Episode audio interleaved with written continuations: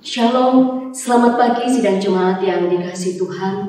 Kita bersyukur sampai hari ini Tuhan masih memberikan waktu dan kesempatan untuk setiap kita boleh menikmati sukacita hari-hari yang telah Tuhan anugerahkan.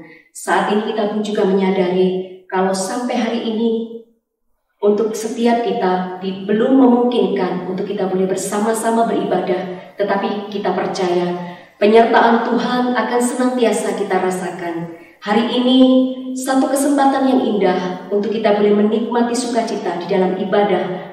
Biarlah Tuhan yang akan menolong dan hadir dalam setiap kehidupan kita melalui ibadah hari ini. Selamat pagi Bapak Ibu dan Saudara serta jemaat yang kudus di dalam Kristus Yesus Tuhan kita. Salam sejahtera bagi kita semua. Kita bersyukur kalau hari ini kita kembali mengingat Kristus telah bangkit dari kematian dan mengalahkan maut. Oleh sebab itu, mari kita semua datang menghadap Tuhan dengan membawa rasa hormat dan syukur kita kepada Allah Tritunggal. Jumat yang dikasih Tuhan dipersilakan untuk berdiri dan masing-masing boleh mengambil waktu untuk diam sejenak. Kita masuk di dalam saat teduh. Thank you.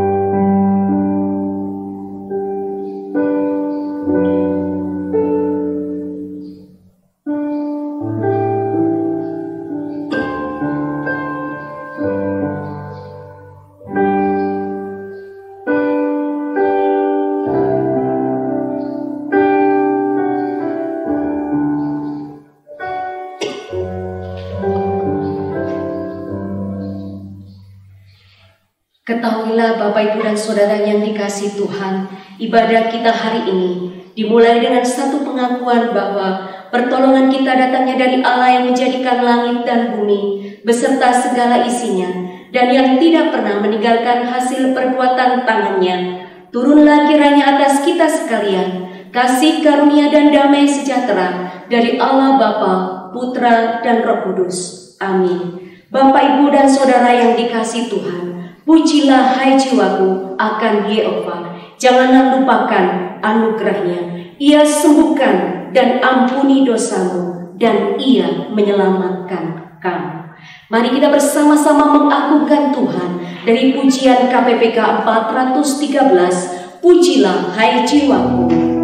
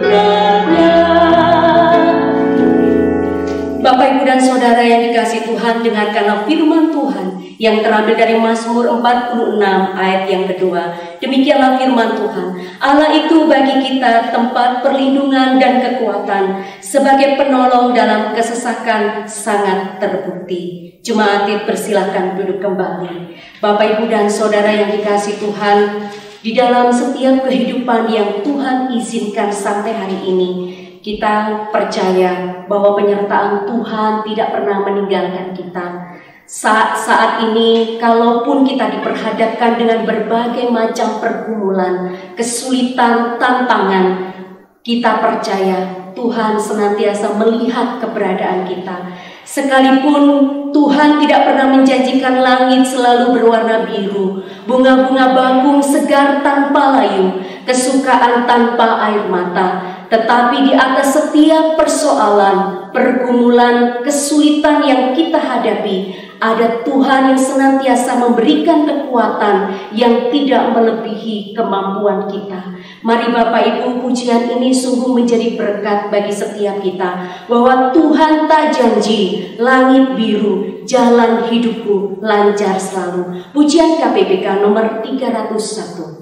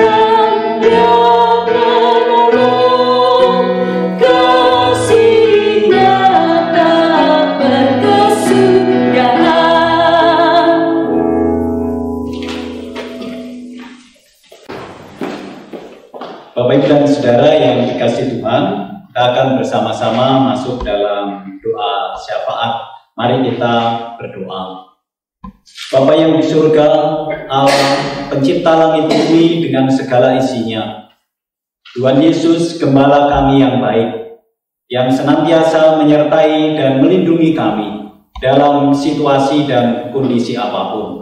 Kami bersyukur karena sampai saat hari ini, kami masih boleh merasakan bagaimana penyertaan dan perlindungan Tuhan terhadap kehidupan kami. Kami mengucap syukur karena kami boleh bersama-sama masuk di dalam ibadah kami hari ini. Dan saatnya kami boleh menaikkan setiap doa-doa dan pergumulan kami kepada Tuhan.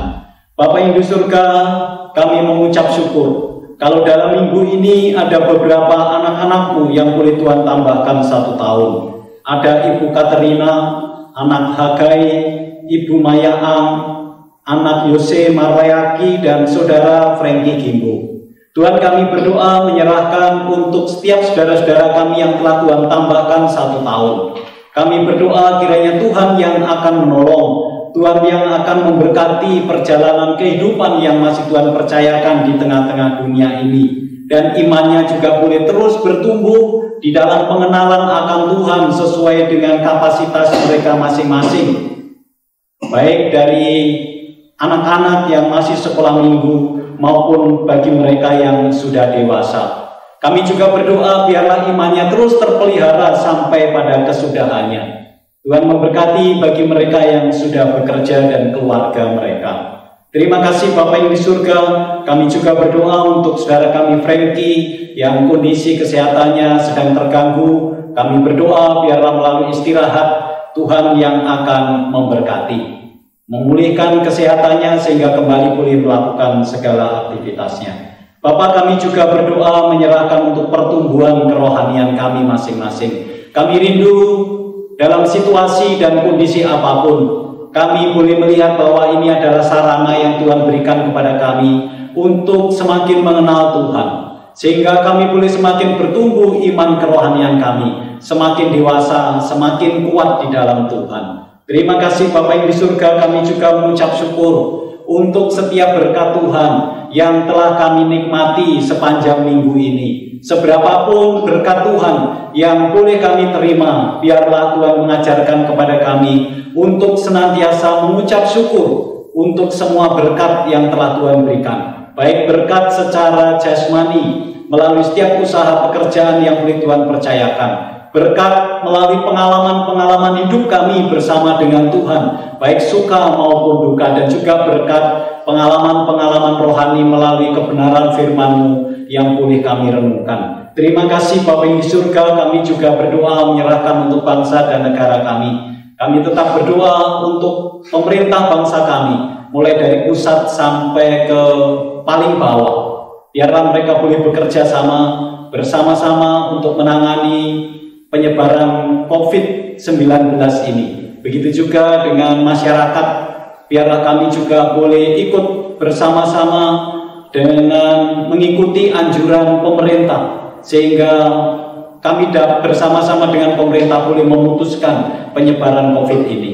Kami hanya menyerahkan sepenuhnya di dalam tangan kuasamu karena kami percaya bahwa Allah yang berdaulat atas segala sesuatu. Biarlah kami boleh menjalankan bagian kami dan kami juga percaya pada akhirnya Tuhan juga yang akan menyelesaikan segala sesuatunya. Terima kasih Bapak di surga berdoa untuk segala pergumulan kami pribadi lepas pribadi. Apa pun itu bentuknya, kami percaya bahwa Tuhan akan memberikan kekuatan kepada kami ketika kami menghadapi pergumulan ini. Bahkan melalui pergumulan-pergumulan yang ada, kami justru boleh menemukan Tuhan di dalam setiap pergumulan tersebut. Terima kasih Bapak di surga inilah yang menjadi doa kami. Permohonan kami yang kami naikkan di dalam satu nama Tuhan kami Yesus Kristus kami berdoa. Amin.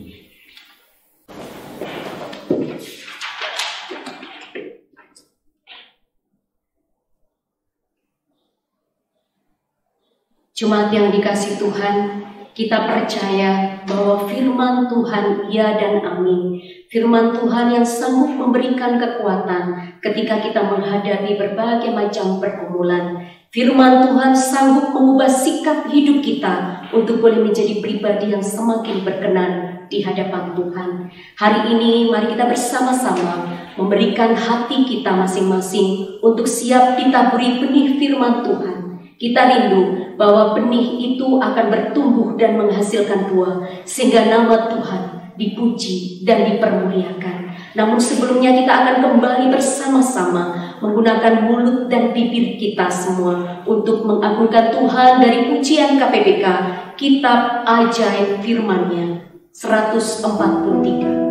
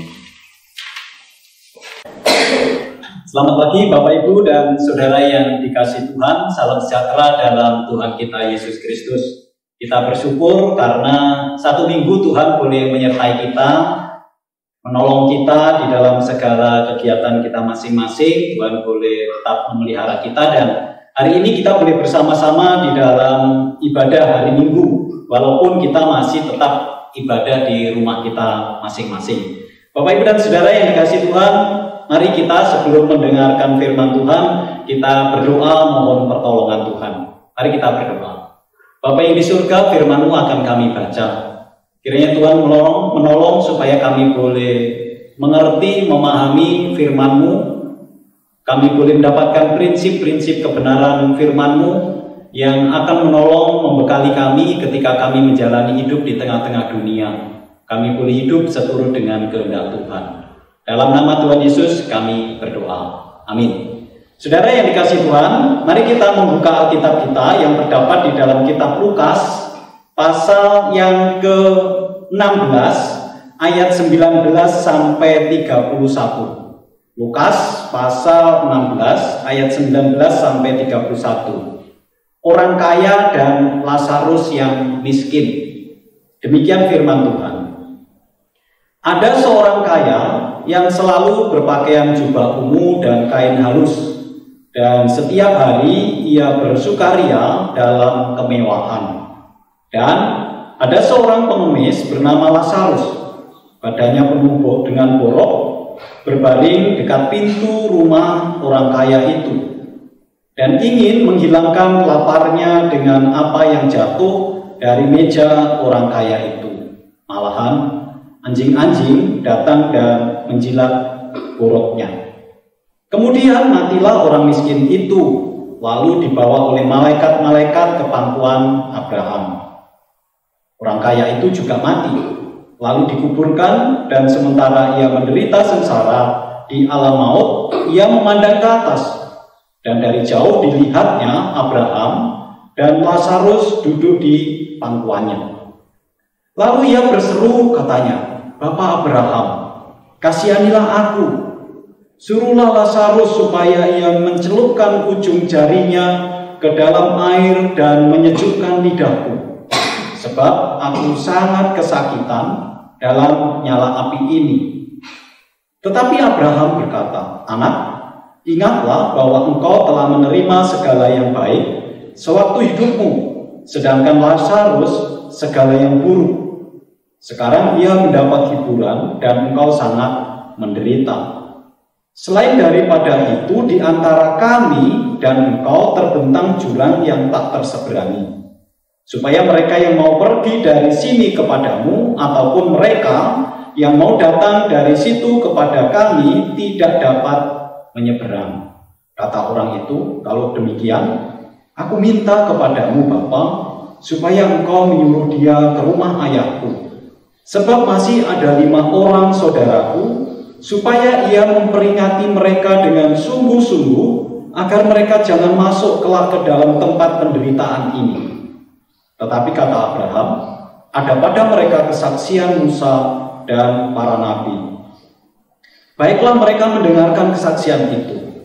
Jawab orang itu, tidak Bapak Abraham, tetapi jika ada seorang yang datang dari antara orang mati kepada mereka, mereka akan bertobat. Kata Abraham kepadanya, jika mereka tidak mendengarkan kesaksian Musa dan para nabi, mereka tidak juga akan mau diyakinkan, sekalipun oleh seorang yang bangkit dari antara orang mati. Amin. Bapak, ibu, dan saudara yang dikasih Tuhan, ketika orang tua memberikan nama kepada anaknya, pasti ada harapan dari orang tua dengan memberikan nama tersebut kepada anaknya. Jadi orang tua memberikan nama kepada anaknya karena orang tua ada harapan terhadap anak tersebut. Contohnya, Bapak Ibu, saya anak saya yang pertama itu saya kasih nama Bella. Bella itu mempunyai banyak arti, ya. Jadi menurut bahasa Inggris bahasa Itali, bahasa Latin, dan beberapa bahasa yang lainnya, Bella itu artinya cantik. Tetapi saya ketika memberikan nama anak saya Bella, itu saya tidak melihat dari arti yang cantik ini, tetapi saya mengambil arti dalam bahasa Ibrani, Bella itu artinya dikhususkan untuk Tuhan. Nah, saudara yang dikasih Tuhan, saya yakin bahwa Bapak Ibu saudara yang e, memiliki anak memberikan nama kepada anak tersebut pasti karena ada harapan. Atau di balik nama itu ada satu kisah sehingga kita memberikan e, nama itu kepada anak kita. Ada yang namanya Abraham, ada yang namanya Daniel, ada yang namanya Markus, ada yang namanya Raja Satya, ya, ada yang namanya Natasha, ada yang namanya Marleaki, ada yang namanya Kaisero, ya Kaisero dan lain sebagainya. Saudara, pasti ketika kita memberikan nama kepada orang anak kita karena kita punya harapan terhadap anak tersebut. Saya belum pernah mendengar orang Kristen memberikan nama anaknya itu Yudas Iskariot Gimana Pak Calvin? Pernah nggak pernah dengar gitu ya? Belum pernah dengar gitu ya, orang Kristen memberikan nama anaknya Yudas Iskariot atau memberikan nama anaknya itu Herodes gitu ya. Walaupun Herodes itu seorang raja. Tetapi setahu saya saya belum pernah mendengar orang memberikan nama anaknya itu Herodes atau karena jengkelnya kepada anaknya, anaknya diberi nama setan gitu ya. Saudara, setiap orang tua ketika memberikan nama kepada anaknya itu pasti ada harapan terhadap uh, anak tersebut. Kita berharap bahwa anak itu bisa menjalani kehidupan sesuai dengan arti namanya. Di dalam bacaan kita hari ini, Bapak Ibu, kita mendapatkan ada satu nama, yaitu Lazarus. Bapak Ibu dan Saudara yang kasih Tuhan, saya yakin bahwa setiap kita sudah sangat akrab dengan nama Lazarus. Di dalam Alkitab itu ada dua orang yang bernama Lazarus. Yang pertama adalah Lazarus, saudara Marta dan Maria, yang sudah mati ada di dalam kubur empat hari dibangkitkan oleh Tuhan Yesus. Dan yang kedua adalah Lazarus yang kita baca dalam kisah kita hari ini. Bapak Ibu dan Saudara, kira-kira tahu nggak apa artinya Lazarus? Gitu ya, walaupun mungkin kita selama ini sudah begitu akrab dengan kisah Lazarus ini, tapi apa artinya Lazarus? Nah, saudara Lazarus itu mempunyai arti yang sangat bagus. Lazarus itu artinya adalah ditolong oleh Tuhan. Jadi Lazarus berarti orang yang ditolong oleh Tuhan. Nah, ketika kita mengerti arti dari kata Lazarus yaitu ditolong oleh Tuhan, mungkin kita mulai berpikir kalau Lazarus yang di dalam kisah tentang Marta dan Maria yang dibangkitkan dari kematian mungkin cocok gitu ya karena dia memang mendapat pertolongan Tuhan sudah mati empat hari ada di dalam kubur dibangkitkan oleh Tuhan. Jadi arti nama Lazarus ini cocok karena memang dia mendapat pertolongan Tuhan. Tetapi coba Bapak Ibu kita pikirkan dengan Lazarus yang dalam bacaan kita tadi. Yang hidupnya begitu menderita, hidupnya begitu susah, bahkan dikatakan sebagai pengemis, bukan hanya sebagai pengemis, tetapi hidupnya atau badannya penuh dengan borok, rasa-rasanya kok nggak cocok ya kalau namanya Lazarus. Karena kalau kita baca secara sekilas kisah ini, Lazarus ini kelihatannya nggak mendapatkan pertolongan dari Tuhan, nggak sesuai dengan arti namanya. Nah, saudara, apakah memang benar bahwa Lazarus ini tidak mendapat pertolongan Tuhan? Mari kita melihat kisah ini e, secara lengkap dari awal sampai pada akhir. Nah, saudara yang dikasih Tuhan, Lukas 9, Lukas 16, 19 sampai 31 itu saya membagi menjadi tiga pokok pikiran. Yang pertama itu adalah Lazarus dan orang kaya ketika masih sama-sama hidup di dunia. Kita lihat dulu orang kaya. Saudara, orang kaya di situ dikatakan selalu berpakaian jubah ungu dan kain halus.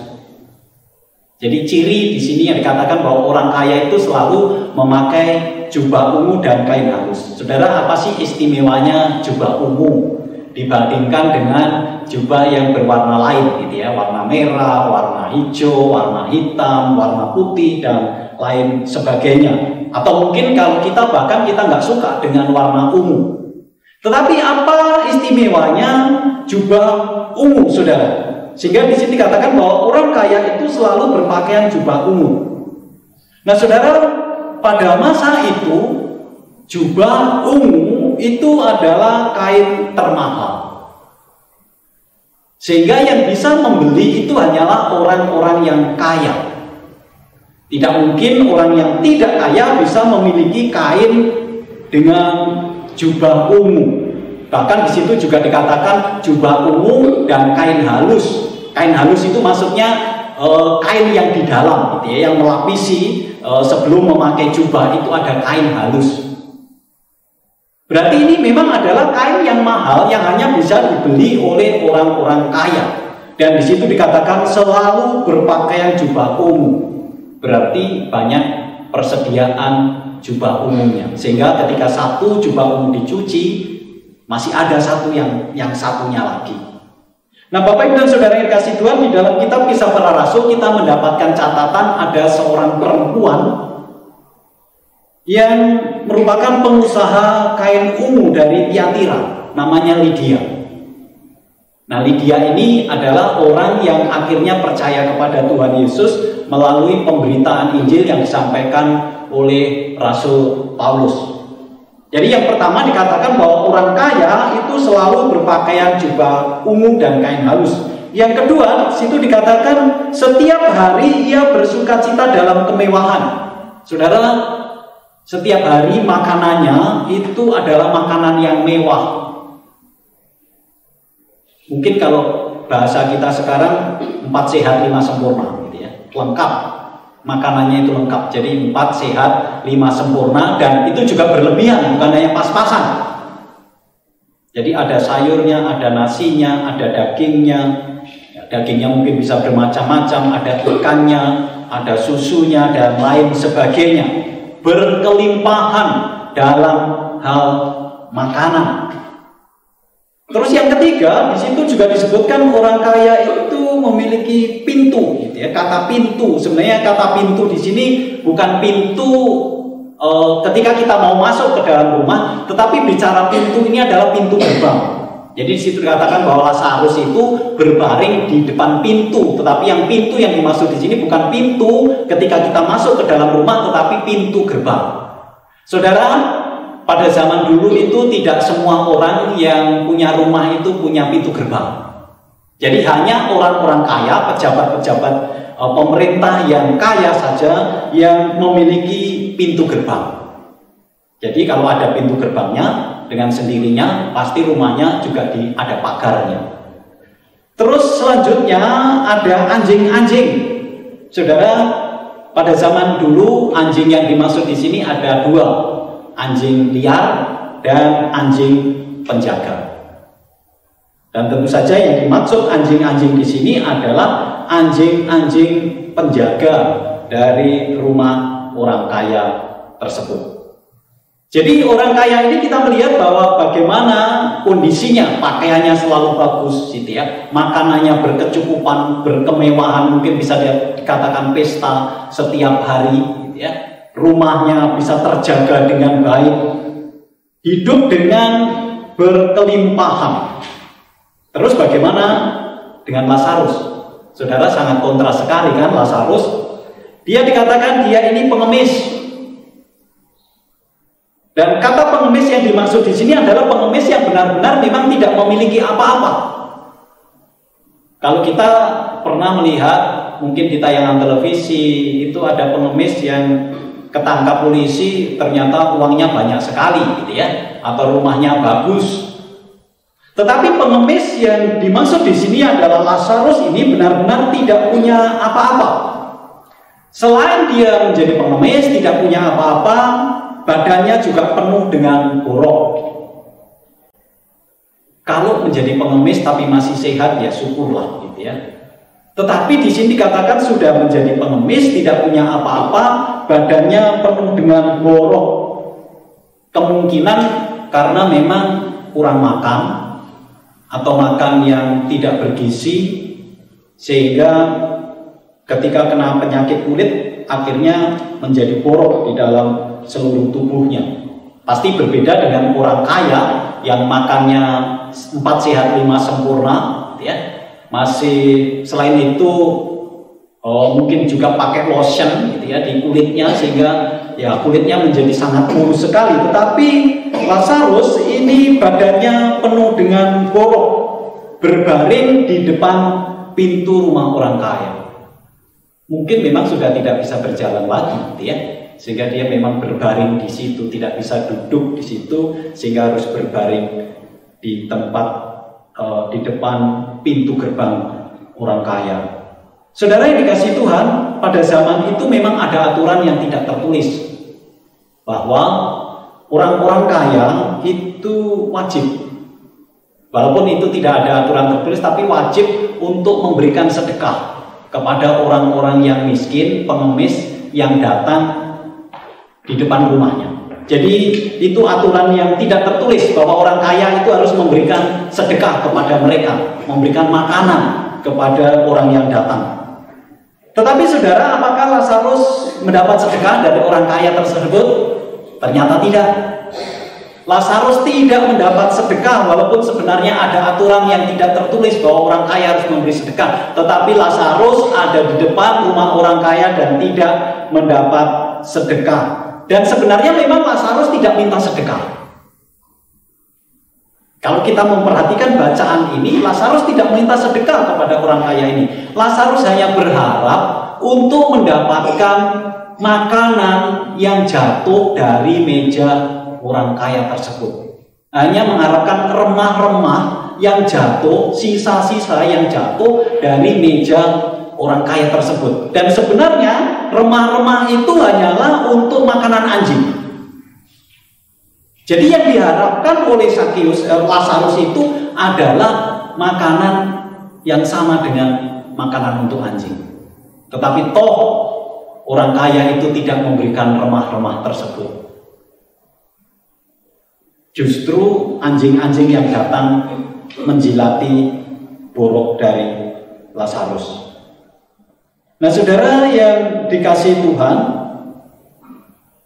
itu kondisi ketika Lazarus dan orang kaya masih hidup. Jadi sangat kontra sekali keadaannya. Yang kedua, bagian yang kedua, orang kaya dan Lazarus sama-sama mati. Jadi ini merupakan takdir yang sama. Jadi orang kaya mati, Lazarus pun juga mati. Tetapi kalau kita memperhatikan di dalam bacaan orang kaya ketika mati lalu dikuburkan. Dalam arti kemungkinan gitu ya, kemungkinan atau dapat dikatakan merupakan satu kepastian ketika orang kaya mati ini ada prosesi ada upacara kematian. Kalau kita orang Kristen ada penghiburan, gitu ya. Karena dia orang kaya, nggak tahu sampai berapa hari. Mungkin bisa tiga hari atau satu minggu. Saudara dan pasti banyak sekali orang yang datang. Selain itu dibacakan juga riwayat hidupnya, gitu ya, prestasi-prestasinya, apa-apa yang sudah dicapai, apa-apa yang sudah dilakukan, Saudara itu yang terjadi pada orang kaya. Tetapi Lazarus, saudara, di situ cuma dikatakan e, Lazarus itu tidak ada istilah dikuburkan, tapi langsung dibawa, gitu ya, e, oleh malaikat Tuhan, dibawa oleh malaikat ke pangkuan Abraham. Apakah Lazarus berarti tidak dikuburkan? Saya percaya Lazarus dikuburkan, gitu ya. Tetapi tidak dicatat di situ dikuburkan, walaupun Lazarus dikuburkan, tetapi ya karena Lazarus sebagai pengemis, gak punya apa-apa dan kemungkinan matinya mungkin juga bisa saja mati di pinggir jalan gitu ya. Jadi ya sekedar dikubur begitu saja tanpa ada prosesi dan setelah itu dilupakan nama Lazarus. Tetapi di situ dikatakan bahwa lalu Lazarus dibawa oleh malaikat ke pangkuan Abraham. Saudara jangan berpikir bahwa Lazarus itu benar-benar dipangku gitu ya. Jadi dipangku oleh Abraham. Karena kalau kita melihat beberapa catatan Alkitab eh, di dalam kitab Lukas pasal 13 ayat 29 dikatakan dan orang akan datang dari timur dan barat dan dari utara dan dari selatan mereka akan duduk makan di dalam kerajaan Allah. Gitu ya. Jadi ini ini sebenarnya pengertiannya sama duduk di pangkuan Abraham atau duduk dalam satu meja dan makan bersama-sama dalam kerajaan Allah. Itu juga catatan di dalam kitab Wahyu juga seperti itu. Nah, kita ingat ketika Lazarus masih hidup di dunia, makan remah-remah saja tidak bisa. Ya. Makan remah-remah yang bagiannya anjing saja tidak bisa. Tetapi ketika dia mati, dia bersama-sama dengan Tuhan duduk semeja dengan Tuhan makan bersama-sama di dalam kerajaan Allah. Atau istilah yang dipakai di sini adalah duduk di pangkuan Abraham. Merupakan satu bentuk sukacita yang dialami oleh Lazarus. Itu poin yang kedua. Dan yang ketiga saudara orang kaya dan Lazarus setelah mengalami kematian. Nah ini kalau kita memperhatikan itu ada dialog antara Lazarus, antara orang kaya dengan Abraham. Ada dialog di dalam bacaan tadi ketika orang kaya sudah masuk ke dalam neraka, Abraham dan Lazarus ada di surga, ada dialog.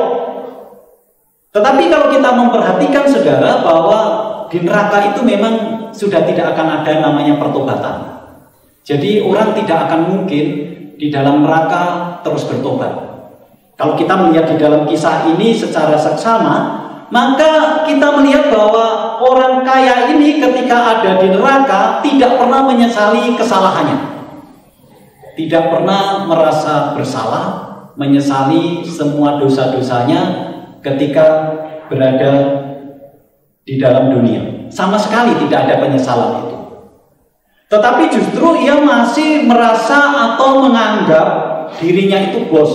Kalau kita perhatikan. Jadi orang kaya ini walaupun sudah di neraka, tapi masih menganggap dirinya itu bos, menganggap dirinya itu uh, yang masih bisa memerintah, ya, menyuruh-nyuruh. Dan itu kita bisa lihat di dalam percakapan tadi. Ketika dia merasa kehausan, apa yang dilakukan? Dia menyuruh Abraham meminta supaya Lazarus itu mencelupkan jarinya ya supaya dia bisa menghilangkan dahaga dari orang kaya tersebut. Tetapi apa yang Tuhan katakan? Itu tidak mungkin karena di antara kita ada jurang pemisah yang tidak akan mungkin bisa dilewati. Orang di neraka tidak akan bisa masuk ke surga, orang yang di surga tidak akan bisa masuk ke neraka. Setelah itu, dia nyuruh apa lagi? Dia nyuruh supaya Lazarus menemui orang tuanya, saudara-saudaranya yang masih ada lima lagi saudara-saudaranya yang tinggal dengan orang tuanya dan rupanya dia punya keyakinan bahwa kalau saudaranya ini meninggal maka semuanya juga masuk neraka. Jadi kelihatannya modelnya sama gitu ya. Orang yang sudah meninggal ini dengan lima saudaranya itu sama modelnya. Dia menyuruh Lazarus supaya pergi ke rumah orang tersebut. Maka terjadilah dialog dengan Abraham. Terus Abraham bilang apa? Bukankah ada kitab Musa dan kitab dari para nabi-nabi. Baca saja itu. Terus dia bilang apa? Tidak Tuhan Abraham, gitu ya. Kalau ada orang yang mati dan bangkit, maka orang pasti akan percaya. Tapi sekali lagi Abraham mengatakan, kalau orang tidak mau membaca kitab Musa dan para nabi, walaupun ada orang yang bangkit dari kematian, tidak akan percaya. Nah, saudara kita melihat di sini bahwa mentalitas orang kaya ini masih seperti waktu ada di dunia, suka nyuruh-nyuruh gitu ya. Ya kalau di dunia nyuruh ya wajar saja karena e, memang dia bos gitu ya, dan yang disuruh mungkin karena memang mendapatkan e, gaji ya. Tetapi ketika sudah di neraka dia masih suka nyuruh-nyuruh. Nah, saudara yang dikasih Tuhan yang kedua dia protes gitu ya. Protes teologi Abraham itu dianggap justru salah. Dia menganggap bahwa teologianya yang benar. Kenapa? Dia menganggap bahwa apa yang dikatakan Abraham itu salah, tetapi justru apa yang dianggap dia itu yang benar. Orang yang sudah di neraka masih memprotes orang yang di surga. Dan yang diprotes ini adalah Abraham. Nah saudara yang dikasih Tuhan dari kisah ini kita bisa belajar yang pertama bahwa Lazarus artinya adalah orang yang ditolong Tuhan. Dan memang benar-benar dia ditolong oleh Tuhan. Hidup bersama dengan Abraham di surga itu merupakan bentuk pertolongan Tuhan. Yang pertama. Yang kedua, bahwa kekayaan dan kemiskinan bukan merupakan bukti pertolongan Tuhan. Jadi jangan berpikir ketika kita hidup di dunia ini bahwa kekayaan atau kemiskinan itu bukan merupakan bukti pertolongan Tuhan. Jadi jangan berpikir kalau ada orang yang hidupnya lancar berarti itu ditolong oleh Tuhan. Jika ada orang yang hidupnya susah, itu tidak ditolong oleh Tuhan. Saudara, kisah Lazarus memberikan contoh kepada kita. Kekayaan dan kemiskinan bukan bukti utama akan pertolongan Tuhan. Dan yang ketiga, saudara, mereka yang ditolong oleh Tuhan itu hanya menderita satu kali di sini, di dunia ini. Jadi orang yang ditolong Tuhan hanya menderita satu kali ketika ada di dalam dunia. Ketika kalau toh dia itu memang hidup menderita. dan sangat terbatas. Dan mereka yang tidak ditolong oleh Tuhan itu hanya senang satu kali, yaitu ketika masih ada di dunia. Mungkin dia e, merasa senang menjalani hidup di dunia ini, tetapi itu juga hanya sekali, sangat terbatas ketika kita orang itu hidup di dalam dunia ini. Dan kesempatan bertobat itu hanya ada pada waktu kita masih hidup. Ketika masih ada di dunia merupakan kesempatan untuk bertobat. Dan bertobat itu hanyalah melalui pemberitaan firman Tuhan. Bapak Ibu dan Saudara yang dikasih Tuhan, demikian firman Tuhan yang boleh kita renungkan bersama-sama. Amin. Mari kita berdoa. Bapak di surga, firman-Mu sudah kami baca, kami renungkan. Kami rindu kami menjadi orang-orang yang mendapat pertolongan Tuhan, yaitu mendapatkan anugerah keselamatan ketika kami percaya kepada Engkau sebagai Tuhan satu-satunya juru selamat kami. Terima kasih, biarlah firman-Mu menolong kami ketika kami masih hidup di dunia ini mempersiapkan kepada sesuatu yang sifatnya kekal bersama-sama dengan Tuhan. Terpujilah namamu dalam nama Tuhan Yesus kami berdoa. Amin. Bapak Ibu dan Saudara yang dikasih Tuhan, sekali lagi saya di sini mengajak Bapak Ibu Saudara untuk tetap setia kepada Tuhan, mengikuti ibadah setiap minggu yang boleh kita tayangkan bersama-sama dan juga eh, setiap hari saya mengirimkan renungan harian setiap pagi dengan tujuan untuk membekali kita dalam menjalani kehidupan setiap hari. Sehingga kerohanian kita boleh semakin bertumbuh di dalam pengenalan akan Tuhan. Kita juga terus berdoa supaya suatu saat kita boleh bersama-sama ibadah di gereja yang kita cintai ini. Bapak Ibu dan Saudara yang dikasih Tuhan, kita akan mengakhiri ibadah ini. Saya, saya undang Bapak Ibu untuk berdiri, kita pujikan doksologi.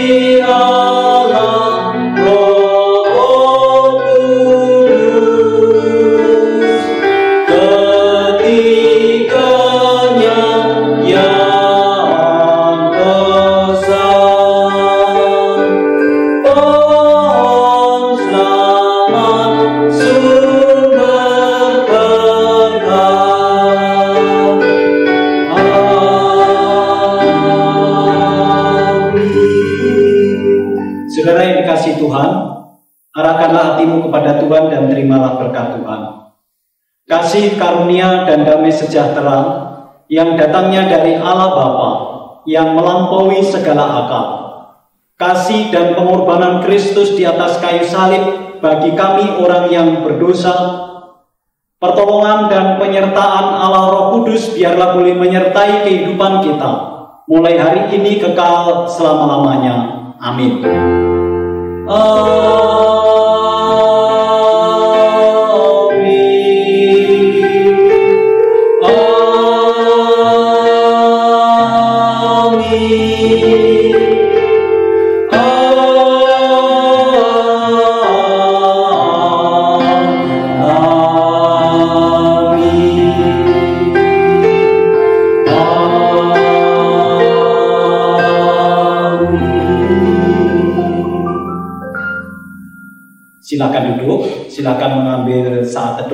ibadah selesai, Tuhan Yesus memberkati.